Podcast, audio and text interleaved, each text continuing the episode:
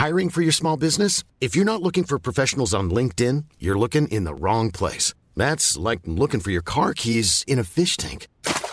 LinkedIn helps you hire professionals you can't find anywhere else, even those who aren't actively searching for a new job but might be open to the perfect role. In a given month, over 70% of LinkedIn users don't even visit other leading job sites. So start looking in the right place. With LinkedIn, you can hire professionals like a professional. Post your free job on linkedin.com slash people today.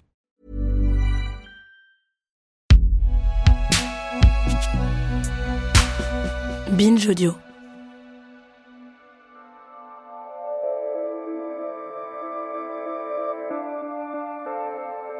Urbanisme, voirie, déchets, eau, école, culture, sport, état civil. Dans les petites communes, le malaise dure depuis des années.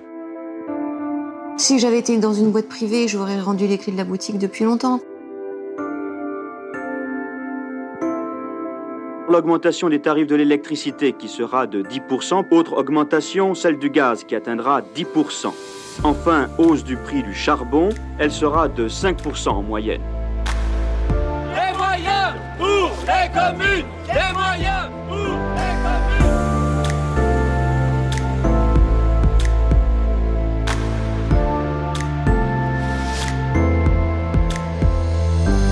Dans la France, des petites villes. Aujourd'hui à Tramail, la commune qui carbure à l'énergie positive.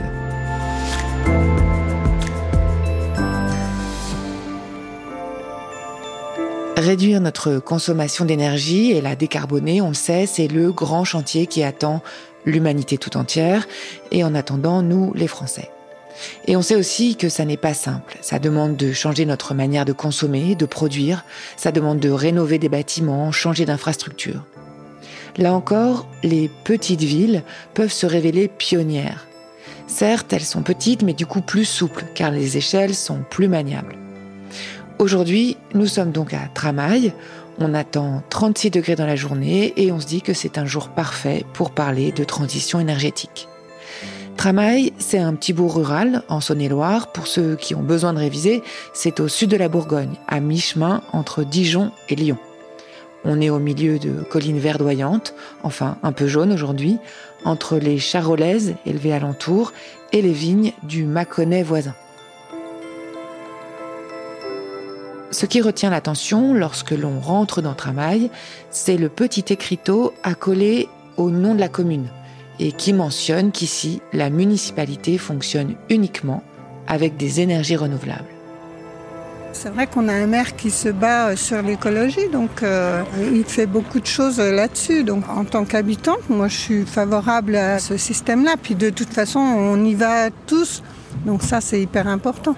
Le fait qu'on utilise moins d'électricité euh, le soir, je trouve que c'est quand même un budget aussi assez important pour la commune. C'est bien de pouvoir le réduire. On se bat euh, pour faire vivre notre village. Notre premier rendez-vous, c'est donc avec ce maire un peu exceptionnel, et il s'appelle Michel Maya. Donc là, nous sommes euh, en train de sortir de la mairie qui est située sur la rue Neuve, qui porte bien son nom parce que c'est un de mes prédécesseurs qui, il y a un siècle et demi, a complètement créé cette rue euh, pour faciliter les transits euh, dans le bourg. et donc, c'est sur cette rue Neuve que l'on retrouve la mairie qui a été euh, une ancienne école, et puis qu'on a aussi en bout de cette rue euh, l'école, l'ex-école maternelle, la salle des fêtes, la chaufferie. C'est presque un regret de dire que notre commune de 1060 habitants est la seule commune de France d'un peu plus de 1000 habitants dont la municipalité ne consomme que de l'énergie renouvelable. Alors, d'un côté, c'est une fierté, mais d'un autre côté, c'est un regret, parce que nous devrions tous être dans ce cadre-là. Ce que nous avons fait n'a rien d'exceptionnel. Beaucoup de collectivités peuvent le faire. Alors ne vous fiez pas à l'humilité de Michel Maya, le maire de Tramail. Cet ingénieur de formation, élu en 95 et qui en est donc à son cinquième mandat, a véritablement révolutionné en 25 ans la manière dont la commune produit et consomme l'énergie. Alors, nous sommes engagés dans une démarche qui s'appelle Territoire à énergie positive. Cette démarche que nous prônons consiste à d'une part, travailler sur la réduction de consommation d'énergie par des opérations de sobriété et d'efficacité énergétique, et puis, d'autre part, d'augmentation de notre propre énergie, mais en renouvelable, pour que, in fine, la courbe de consommation croise la courbe de production et que nous soyons effectivement un territoire autonome du point de vue énergétique. Alors je le dis tout de suite, nous n'en sommes pas encore là, il y a encore beaucoup de chemin à faire, mais nous avons quand même fait des progrès.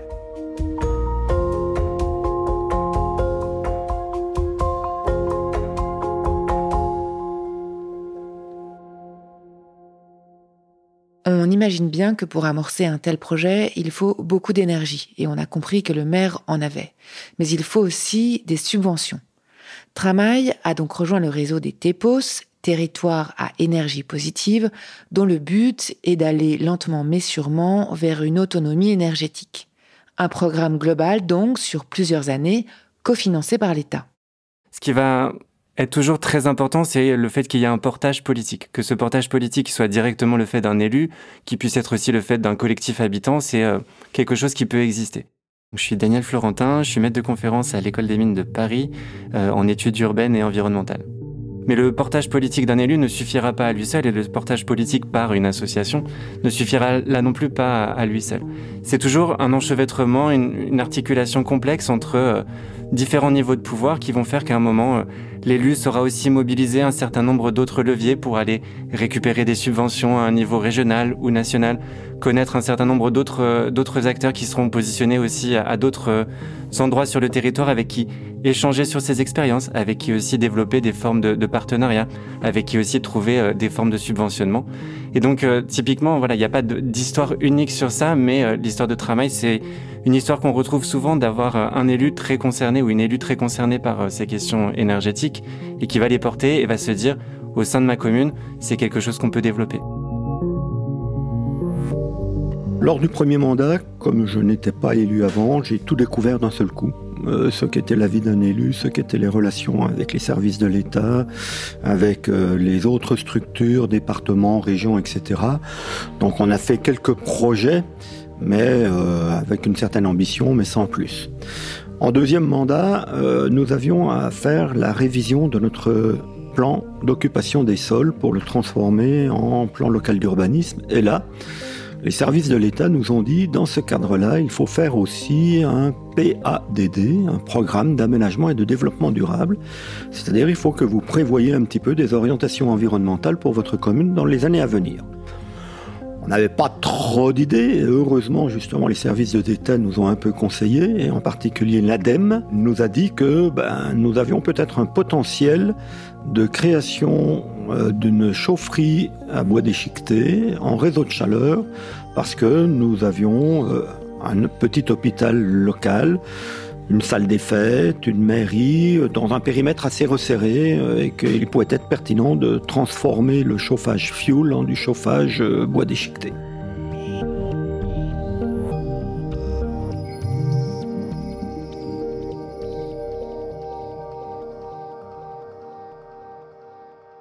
ADEME, c'est l'Agence nationale de la transition écologique qui vient apporter expertise et conseils aux collectivités.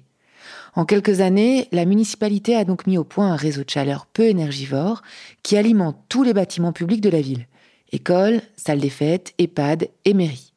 L'opération est un succès au point que certains particuliers ont depuis demandé à être rattachés également au réseau de chaleur qui chauffe aujourd'hui une soixantaine de logements supplémentaires privés.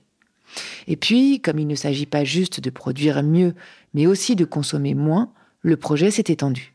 Par la suite, euh, et en même temps, je dirais, euh, on a commencé à travailler effectivement sur des rénovations de bâtiments. On avait notre salle des fêtes qui commençait à être un petit peu vieillotte, etc.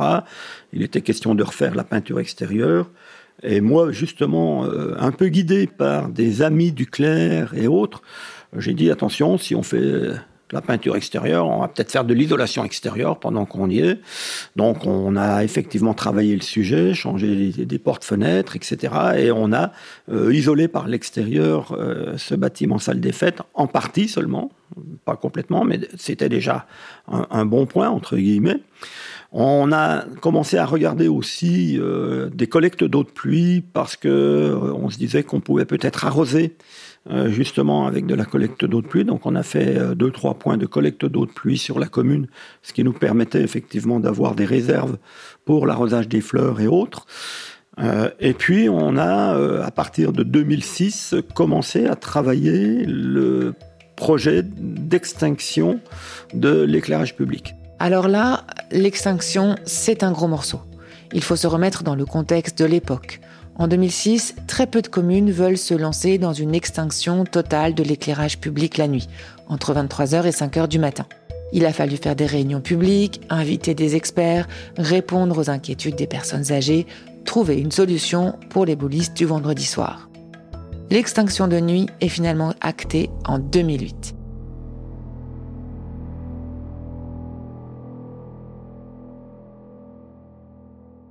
Mais déjà, un nouveau projet se profilait pour Tramail, l'optimisation des bâtiments scolaires de la commune.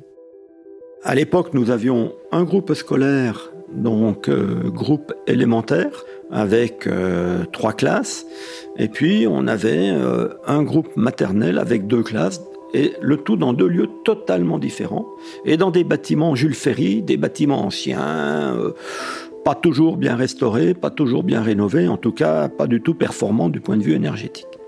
Et donc euh, on a décidé de faire le regroupement de l'ensemble sur la partie école maternelle, c'est là où on avait le plus d'espace disponible, et surtout c'est un bâtiment à proximité de la salle des fêtes où on a la cantine scolaire, à proximité des installations sportives. Donc il y avait une cohérence. Donc tout ça euh, fait que sur le même tènement, on a eu à la fois de la rénovation de bâtiments existants, mais aussi de la construction de bâtiments neufs euh, pour euh, avoir un ensemble suffisamment vaste, entre guillemets, vis-à-vis de l'activité scolaire. Et donc maintenant, ça fonctionne depuis 2019. Tous ces bâtiments sont raccordés au réseau de chaleur. Alors là, on entend la, cloche de l'école, c'est l'heure de la pause. Et les enfants vont sortir. Et rien de tel qu'une bonne journée caniculaire pour mesurer la performance énergétique d'un bâtiment tout neuf. Alors que le soleil tape fort sur le vieux bâtiment de l'école primaire et que les jeunes élèves cherchent l'ombre dans la cour, l'ambiance est bien différente dans le bâtiment tout neuf de l'école maternelle. Bonjour messieurs, dames. Ça va bien Bah nous ça va bien et les enfants vont bien? Oui. C'est vrai? Vous n'avez pas trop chaud? Ici, on est trop bien. Ah on a de la chance. Pourquoi je mets pas de clim Pourquoi je mets pas de clim Mais parce que la clim, mais c'est une catastrophe. Parce que si je mets la clim, après, il va faire encore plus chaud dehors. Bon, on rentre, on va en récré. On va aller voir s'il y a la clim dehors. Je suis Adeline et je suis la maîtresse des petits, moyens, grands et la directrice de l'école.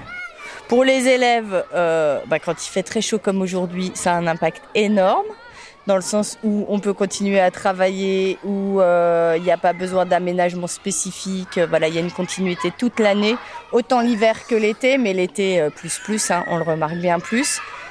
c'est surtout ça que ça change. Et puis moi, je trouve qu'après, euh, d'un point de vue euh, transmission pour les enfants, euh, bah, pour moi, c'est important aussi hein, qu'ils sachent où ils sont, pourquoi. Mais peut-être que celles le ressentent moins quand même. Hein. Nous, adultes, on sait, eux, peut-être moins. Voilà, parce que c'est un peu technique quand même. Hein. C'est important pour moi de faire attention aux performances énergétiques du bâtiment, autant pour l'exemple pour d'autres écoles pour des rénovations quand même, euh, tendre vers des rénovations énergétiques. Donc je trouve que c'est un modèle. Et puis euh, pour moi personnellement, c'est mis en avant, mais c'est souvent un gros souci euh, de budget en fait hein, des communes. Les communes, elles ont plus d'argent, donc rénover une école comme ça, ça a été aussi controversé parce que ça coûte cher. Voilà, c'est un vrai investissement. Et puis dans du rural où il n'y a pas beaucoup de monde, ben je pense que les communes, elles hésitent à investir. Hein.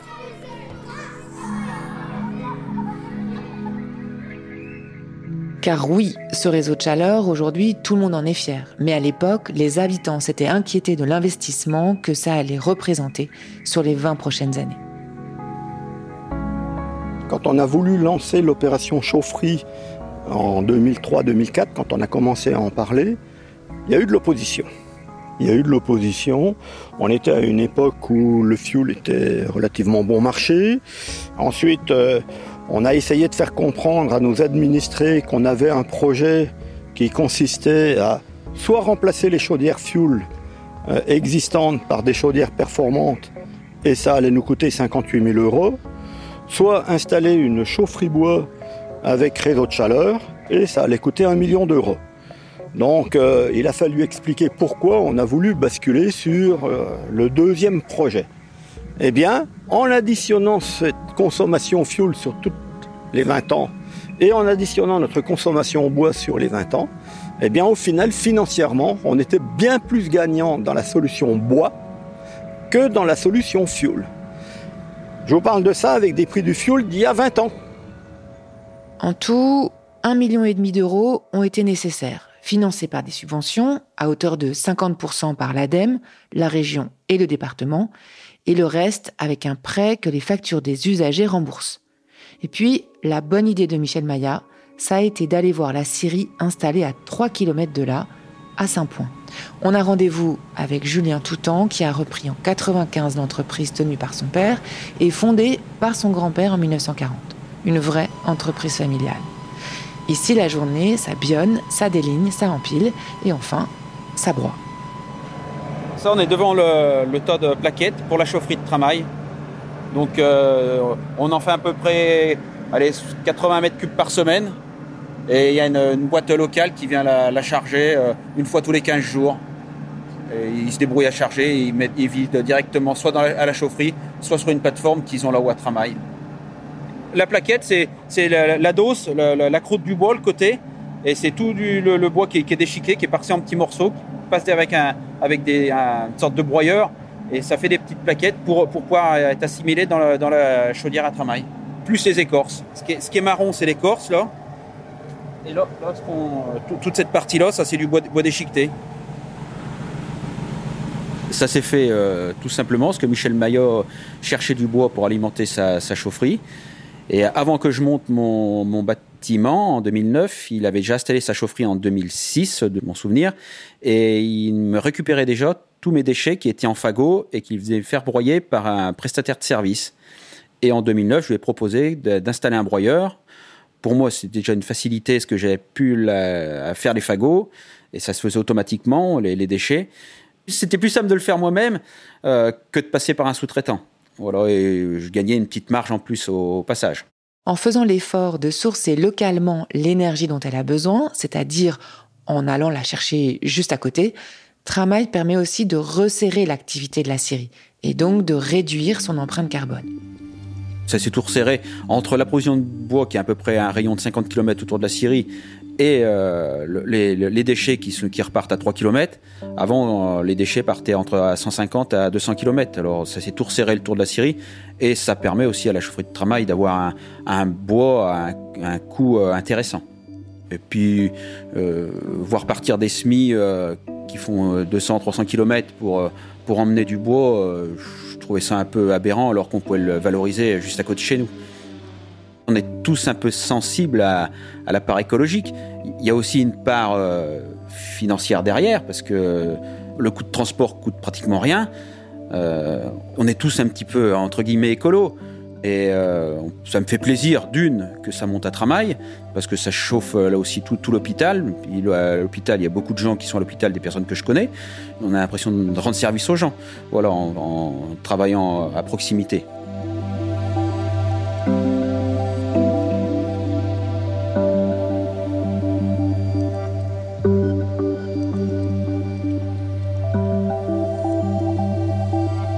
Michel, il était un précurseur et il a trouvé.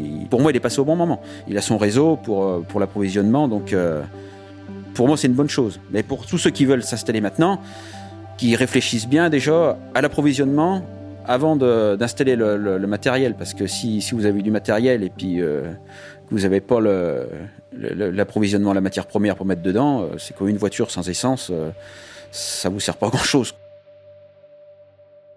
Bien sûr, on ne peut pas s'empêcher de penser que tout ça n'est possible que parce que la géographie le permet. Et la question, c'est au fond, est-ce que Tramaï n'est pas une exception par sa position privilégiée? Certes, ça repose sur des ressources très particulières liées à une scierie locale, mais en fait, chacun des territoires sur lesquels on pourrait porter notre, notre regard a des ressources locales, que ce soit autour de la géothermie, que ce soit autour du bois, que ce soit autour d'autres ressources disponibles localement. Daniel Florentin. Et justement, l'un des enjeux pour un territoire, c'est déjà de connaître un peu les ressources qui sont disponibles. Et c'est vraiment là aussi un des mouvements importants qu'on a pu voir au cours des 20-25 dernières années. C'était de se dire comment on réinterroge un peu les ressources à notre disposition, comment on connaît notre territoire dont on est gestionnaire en tant qu'élu ou euh, responsable technique, euh, enfin responsable des services techniques. Et c'est quelque chose qui n'allait pas de soi, à savoir que c'était souvent considéré comme un problème réservé aux ingénieurs, réservé à des techniciens, réservé à des ingénieurs d'EDF ou de. Euh, et donc cette réappropriation, ça prend du temps, ça prend du temps de connaissance, de diagnostic, et après ça prend aussi des temps d'appropriation par différents collectifs. Et donc après cette réplication au niveau national, elle dépend de tout un tas de paramètres qui vont être en fait plutôt une, une articulation de différents rhizomes qui à un moment euh, font un, réseau plutôt que d'imaginer quelque chose d'assez central comme on l'a fait historiquement.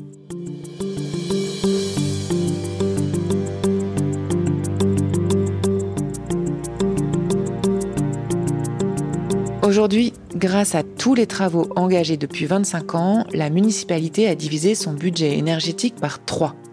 Mais dans cette région où les petits villages isolés ont du mal à attirer les jeunes actifs, l'école flambant neuve a du mal à faire le plein.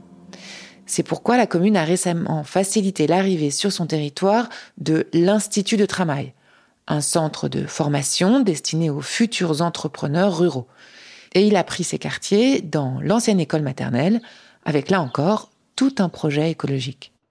Quand on a euh, pris connaissance de la disponibilité de ce lieu, euh, qui est devenu vacant suite à la fusion entre l'école maternelle et l'école élémentaire, eh bien, euh, on a pris contact avec euh, Monsieur le maire, qui nous a rappelé euh, dans la demi-heure et qui nous a dit bah, votre projet a l'air intéressant, ça intéresse une municipalité comme la nôtre, venez nous voir.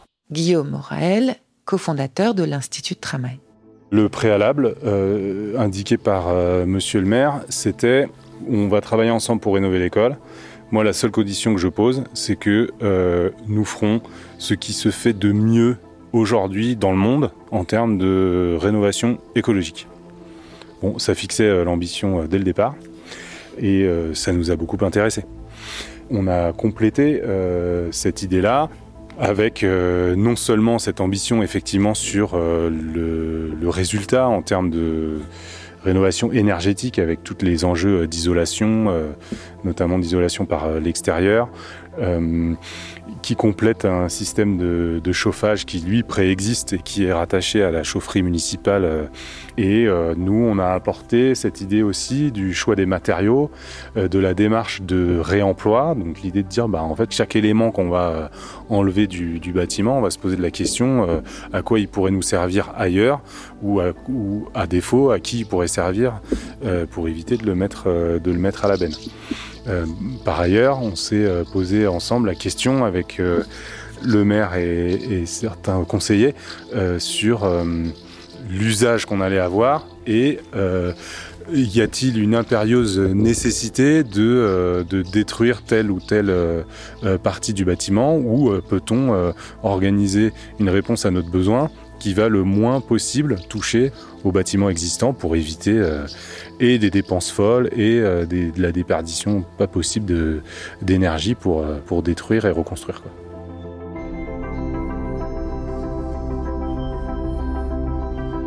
On pense que euh, la transition écologique, elle passe aussi par l'intégration très forte de la ruralité et des atouts de la ruralité et de ce que produit la ruralité pour le monde, qu'il soit en transition ou pas. Euh, et donc, euh, ça nous intéresse beaucoup d'être euh, un acteur important de l'enjeu de la transition écologique en milieu rural.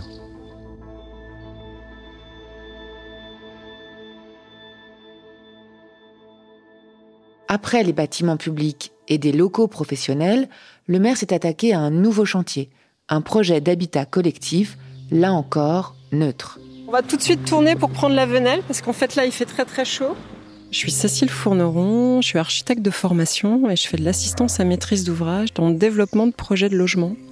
Donc aussi bien auprès de collectivités, de promoteurs immobiliers ou de groupes d'habitants participatifs.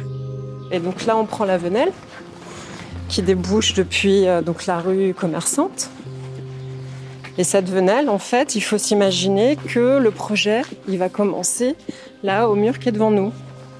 C'est-à-dire qu'il y a une parcelle qui reste, qui est privative, celle avec le portail en bois. Mais à partir de là, et jusqu'au grand mur de pierre qu'on va voir là-bas, c'est le site du projet.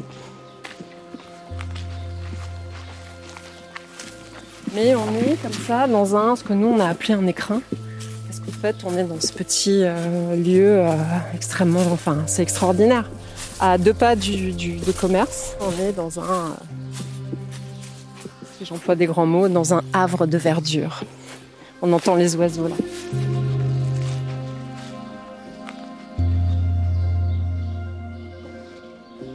Le nouveau projet de Michel Maillard, c'est de doter la commune d'un programme d'habitat collectif et participatif sur un terrain racheté par la mairie. Un lieu pionnier où la consommation et la production d'énergie seraient parfaitement optimisées et qui pousserait encore un peu plus loin les objectifs énergétiques de Tramail. Le projet, le but, c'est d'entrée de jeu, c'était qu'il soit passif, c'est-à-dire qu'il consomme pas d'énergie pour se chauffer, mais j'ai envie de dire qu'aujourd'hui, l'enjeu, c'est qu'il ne consomme pas d'énergie pour se rafraîchir. Et donc, il y a un gros travail sur la protection solaire, notamment, et donc les ombres portées entre bâtiments. Et le projet, quelque part, euh, ce qui est intéressant, c'est que je trouve le contexte qui est extrêmement difficile de la construction nous pousse à pointer l'essentiel. Et c'est-à-dire exclure toutes les choses qui sont superflues, qui peuvent être aussi des surcoûts. Donc on va aussi travailler sur l'inertie du bâtiment pour créer des, euh, une captation de la chaleur en hiver pour pouvoir la restituer et limiter, voire annuler totalement le besoin de chauffage. En fait, les bâtiments passifs généralement fonctionnent euh, avec un sèche-serviette dans la salle de bain parce qu'en fait c'est la pièce où on a besoin d'avoir le plus chaud en hiver. Quand on visite des maisons passives hein, poussées à l'extrême, elles ne fonctionnent qu'avec un sèche-serviette.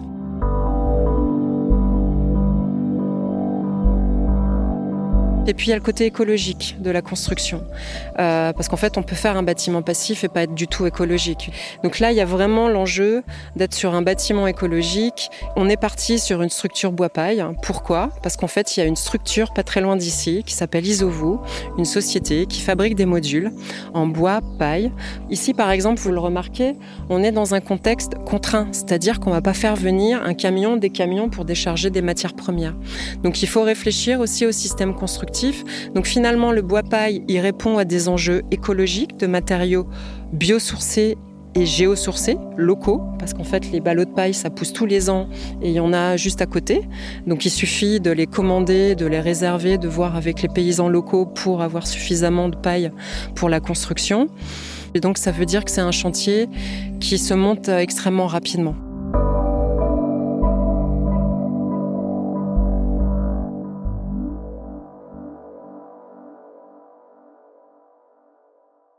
C'est donc toute une chaîne qui est pensée ici à Tramail, de la production d'énergie à la consommation, en passant par la rénovation des bâtiments anciens et la construction des bâtiments neufs.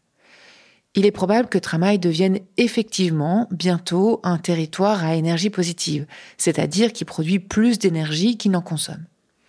Aujourd'hui, Tramail fait aussi partie du programme Petite Ville de demain et sert d'exemple à d'autres communes à l'échelle et aux problématiques similaires.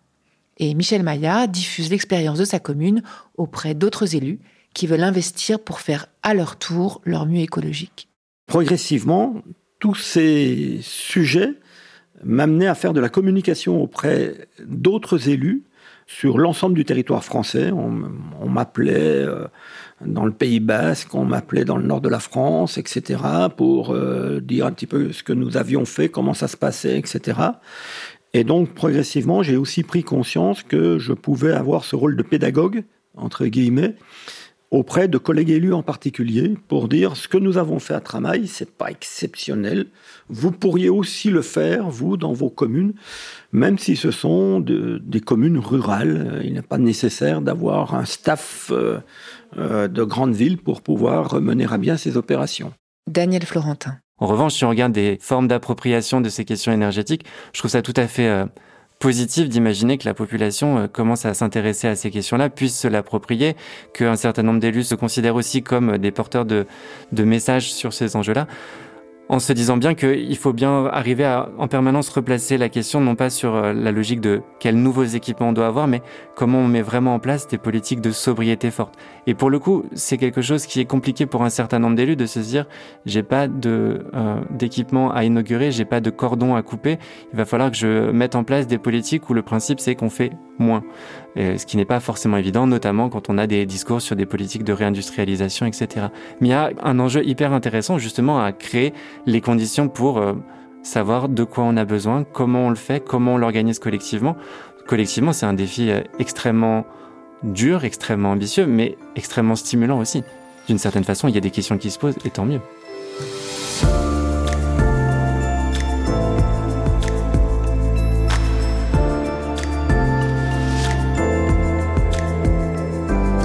C'était, dans la France des petites villes, un hors-série Programme B en partenariat avec l'Agence nationale de la cohésion des territoires et POPSU Territoire. Coordination Hélène Millet, Pacom Bertrand, Emmanuel Lebris et Julie Rago.